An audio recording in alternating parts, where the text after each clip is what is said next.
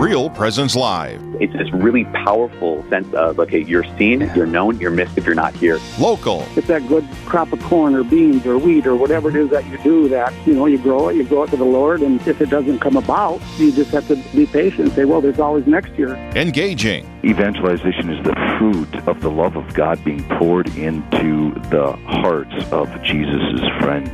Live. This is our charism to be witnesses of Jesus' real presence in the Eucharist. Good morning. This is Father Richard Kunz along with Father Ryan Moravitz coming to you from the Diocese of Duluth, Minnesota on the campus of St. James Parish of Stella Maris School here in Duluth. Good morning, Father Ryan. Good morning, Father Rich. How are you doing? I hear you're hacking up a little bit. Were you cold? Well, I've, a- I've had like a 12 day cold that's going around Really? the entire city, so I'm, Really? I'm just getting past it. I think only the weak get that because I haven't gotten I that. hope you get sick today. Father Ryan, now we don't we don't normally do Thursdays. Wait, wait, today's Wednesday. Today's right? We don't normally do Wednesdays either. Usually is Tuesdays. Tuesdays. Usually we're on the first Tuesday of the month, but October kind of, well, you were out gallivanting across the planet Earth on the first part of the month. And Well, then, I was- Then we had the clergy conference. As vocation director, went over to Poland? uh, the ordination. do we have do we have seminarians in Poland? I went over for the All right. ordination Okay, of all right. Deacon Matt Miller in Rome, which was great. yeah. And then, yeah, after after time in Rome, supporting Matt, um, went up on a little mini pilgrimage in Poland. And that's the that's the reason why we're doing the show right now. Where are you going next week? Uh, I'm going to go on a pilgrimage To where? to visit where my favorite saint was from, Who's your favorite saint? John Paul II. Where was he from? Jeez, you know how quick he's, you know. Poland, but I don't I don't go there every third week like you do. How many times do you go to Rome each year? Uh, it's been really slow you better lately. watch it. I mean, you're Anyhow, pot calling the kettle black here. Uh, no, it's not the pot. I haven't. I haven't been to Rome since last Christmas. I know. I know. It sounds ridiculous to say that. All right. Okay. Anyhow, enough of And that. you just dig your own holes sometimes. You know that? well, I, I'm fine with that. Anyhow, so it's good to be with you, Father. It's good to be with you, too. Even if it's a Wednesday, and even if we're not at St. Lawrence and we had to come here to St. James. yeah, that's because you guys have bad. Um, uh, I don't know, bad technology up yeah, there. we or- tested the internet. We couldn't get the equipment, the radio equipment, to work with our. That's all right. St. James is Internet always one step ahead of Strange. St. Lawrence. St. James is always one step ahead of St. Lawrence. So, all right. Well, we are going to get to our first guest here with our sound effects. Inspired, sharing your journey.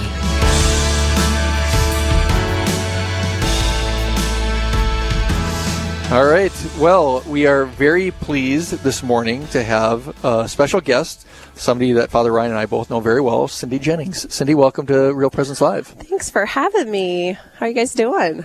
Very good. For well, the- I got the stuff, so my voice is a little messed up. Okay. All right. So this is not the way she normally sounds, which you, you still sound fine. Oh, So, Cindy, why don't you tell us a little bit about yourself? Well, I am a Kansas girl who moved up here 16 years ago and found my um, best friend and husband. Uh, had four beautiful children, and um, my husband was diagnosed with cancer in June of 2013, seven years after we got married, and passed away four years this November 4th. So, Well, yeah. so I mean, that's not a that's obviously not the normal route that young people expect to go to to lose a spouse at such a young age.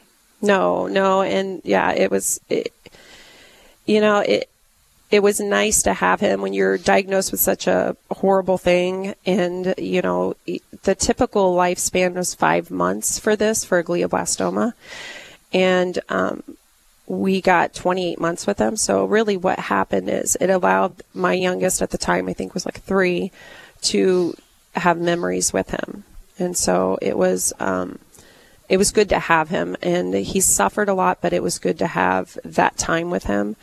Um, and so we, yeah. When was so when when he was first diagnosed, what was going through your guys' minds, and how? I mean, I can you can you go back and relive that a little bit? Just tell us a little bit about yeah, that so it was um, our our best friend from curling actually had to deliver the news. He was working in the ER at the time, and um, I just remember going, "What are we going to do?" and just crying for like five minutes, and woe is me. And then it just went to, woe is me to, okay, what do we, we got this, let's do it. So, you know, and then we had hope, you know, that he would make it. I mean, you always have hope. You have to have the hope or you don't have anything. So, yeah, it was, um, you know, just trying to get through each surgery. He's had, he had two surgeries. So the first surgery was very hard to recover from, but he um, still had some usage of his left side, and the second one would paralyze his left side completely. So it was kind of um, crazy train. After he, you know, so when he passed away, that's that's a trauma for you, for your children. Can you share with our listeners just what that experience was for you and Well, how you journeyed through that? Yeah, I mean, at the time it was so we were, the kids were getting ready to go to school, and he went in the day before because he had massive headaches, and um, the kid, I got the call, and so the kids and I just went up there, and he did pass. Uh, we were all there, my family, his family, and it was such a peaceful passing. And one of the things I did is the kids were allowed to be through the whole process, so they got to see beginning to end. He, they got to witness the suffering that went on, and it was just it was amazing to see him go from such a amazing, faithful person to even more like just the way God perfected him through the struggle, through the the pain. Um, it was such a good thing for us, for our family. So, um, yeah, so it was it was it was a bad day. Uh, but we trust that God has a plan, and, and God knew what He was doing when He when um, from the day I was born, He just prepared me for that moment. So, I'll go ahead. So, so the so now your your your husband dies. How old are you at that point? Oh gosh, I don't know. Um, so thirty eight. 38 years old. So you're facing life 38 with four kids as a young widow. I mean, Mm-hmm. how how is that? I mean, I mean you can't really explain everything, but I mean it's like I mean, what's your experience going ahead with life then, knowing that you were going to be on your own at a young age with four boys? It was a lot of um, you know prayer of why am I here? He would have probably been the better person to be here and stay with the boys. So it was a lot of just trying to figure out, you know, how, where do I fit in and how do I how do I get them to where they need to be as for boys, they need a father, but uh, early on, I did tell them, you know, God is your father, and so anytime you want to go to Him, you can. I mean, it's not you're like you're left with nothing. You do. You have prayer. You have God. He's protecting you. Um, so that was kind of the the main thing, and not only that, but the support system that was around me. So I had my sister, my mom, um, George's mom and dad, and just a ton of people that I was blessed with throughout um, my life that just came at the right time. So it was just, it took the village to make everything go. Um, one of those prayers that I did was just trying to figure out what to do to help them get over it. You know, for me, I was I was pretty good. You know, had time to recover from all of it, and um, and that's where the prayer room came in to existence. So through the Holy Spirit, He had me do this prayer room, and that's kind of the main thing out of the whole. What is it? Explain this prayer room. So the prayer room is in my closet. It was George and I's closet. We cleared it out. And there's a suit up there of my favorite suit of his, and it's pretty bare. And we've got our rosaries, um, Bibles that are always in and out of there. But um, it is a place where the kids can go. So every day after school, at the time, they would come in there and meet with me individually and talk about how they're feeling and, um, you know, maybe about, you know, good things that happened to them that day or bad things that happened to them that day.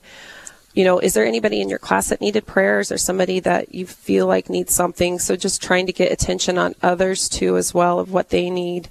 And it might have lasted five to 10 minutes, but it was the quality of time. Like I never had that quality of time doing Play Doh for a half an hour. So even if it was only five minutes, it was that quality of time that was put into it. Um, and gradually they would talk more and more and more and more and to the point where, you know, I almost had to kick them out of the prayer room because like, I gotta go cook dinner. Um, but it, it just helped them get through it, I think. And we still do the prayer room. Um, but it's not as often, you know, so we're all healing from it and it, it never goes away, but it's, you know, it changes. This is Father Rich Kunz along with Father Ryan Moravitz. We're uh, coming to you from the Diocese of Duluth. We're talking to Cindy Jennings about her experience as a as a uh, um, facing life as a young widow with four uh, sons, and uh, talking about her faith journey in that. Uh, Cindy, um, that's a pretty incredible um, experience, I think, especially with the the dynamic of allowing the boys that quality time to to visit and to talk with you.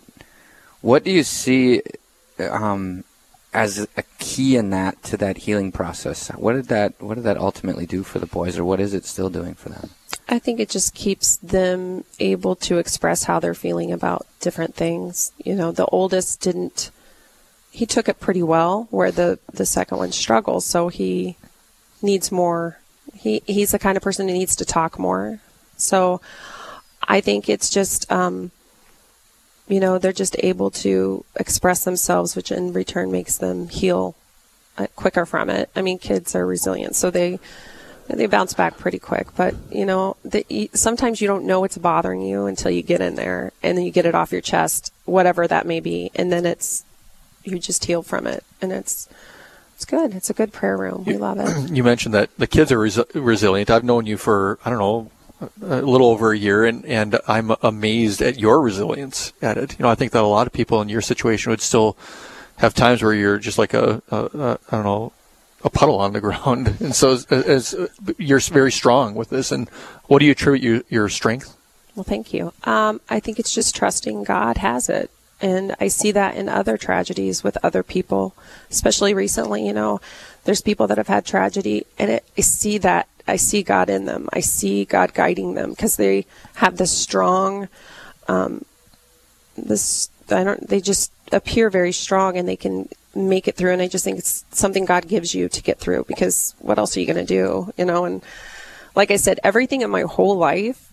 If I look back, it, it's prepared me for this moment. It's like all the tragedy and all the stuff that's happened to me has pressed and pushed me into this stronger person. In fact, when George and I broke up for a little bit when we were dating, he said, when we got back together, I'm like, why? Why do you want to get back together? And he's like, because you are such a strong person. So it's just one of those things that God just formed me that way for that particular moment. Cindy, if there's something that you could share with listeners or tell listeners or give a message to listeners, especially if they're in a similar situation, what would it be? Um, I think I, it really love the prayer room. And what I would say is, whether you have tragedy or not, it's just a good thing to have for your kids to be able to communicate and to be able to have that alone time with you.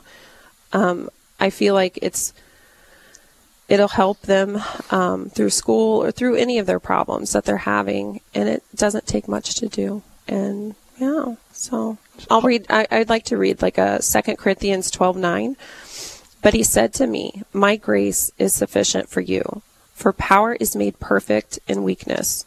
I will rather boast most gladly of my weaknesses, in order that the power of Christ may dwell with me." It's interesting you bring that up. That's a, that is my very favorite scripture passage in the really? entire Bible. That is. Why do you bring that up? I, I just think it is a, a just a perfect description and just how I feel and what got me through. You know, it's just it's a good reminder. And did this prayer room idea just pop in your head, or?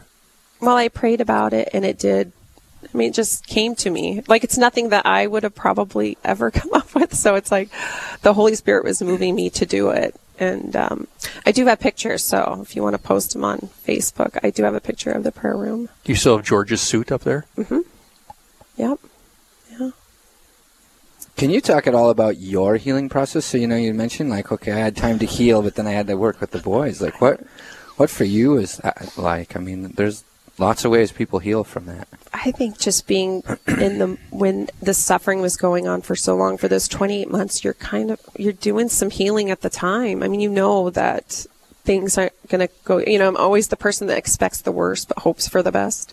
So I'm always preparing for that, and um, I think I just I just trust God. You know, the ultimate goal is to get to heaven, and even though it's selfish that I want him here I know we did that. I know we got him to heaven.